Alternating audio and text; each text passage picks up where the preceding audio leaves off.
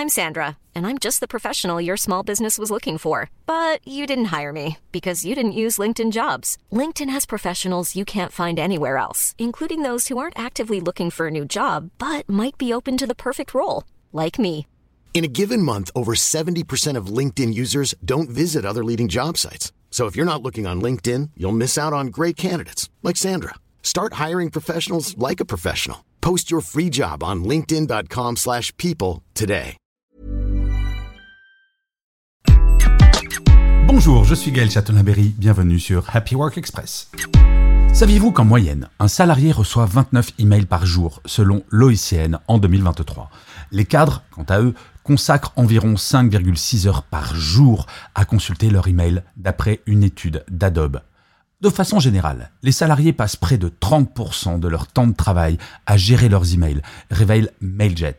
Ces chiffres mettent en lumière un aspect central de notre vie professionnelle, l'email, qui est un outil à double tranchant. Le temps consacré chaque jour par les salariés à traiter leurs emails varie en fonction de plusieurs facteurs. La fonction occupe un rôle prépondérant.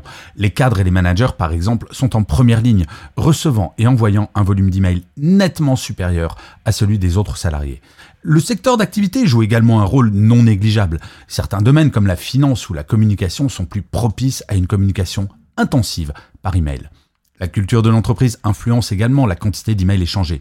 Là où certaines entreprises privilégient l'email comme principal mode de communication, d'autres se tournent vers des alternatives.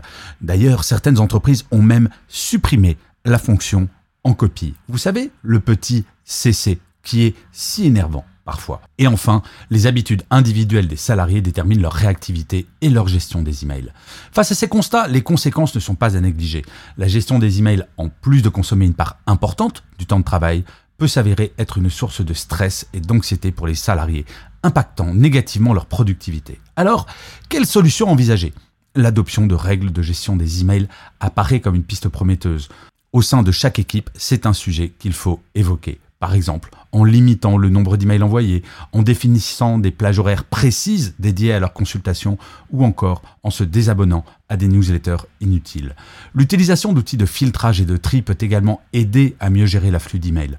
Enfin, encourager d'autres modes de communication tels que les messageries instantanées, les appels téléphoniques ou les réunions peut contribuer à réduire la dépendance aux emails. Je le dis souvent dans mes conférences, parfois revenir au bon vieil outil que sont nos pieds plutôt que de faire un email pour aller parler à son collègue, c'est pas mal. Pour information, plus de 20% de nos emails sont envoyés dans un périmètre de 20 mètres. Concluons sur une note optimiste. Bien que le temps passé à traiter les emails représente un défi significatif pour les entreprises et les salariés, des solutions existent pour en minimiser l'impact. Et en premier, si vous-même vous estimez avoir trop d'emails, eh bien commencez par vous-même.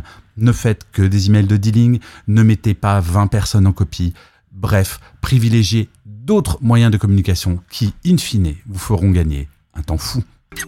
Merci d'avoir écouté cet épisode. N'hésitez surtout pas à vous abonner. Vous serez tenu au courant du chiffre du jour de demain.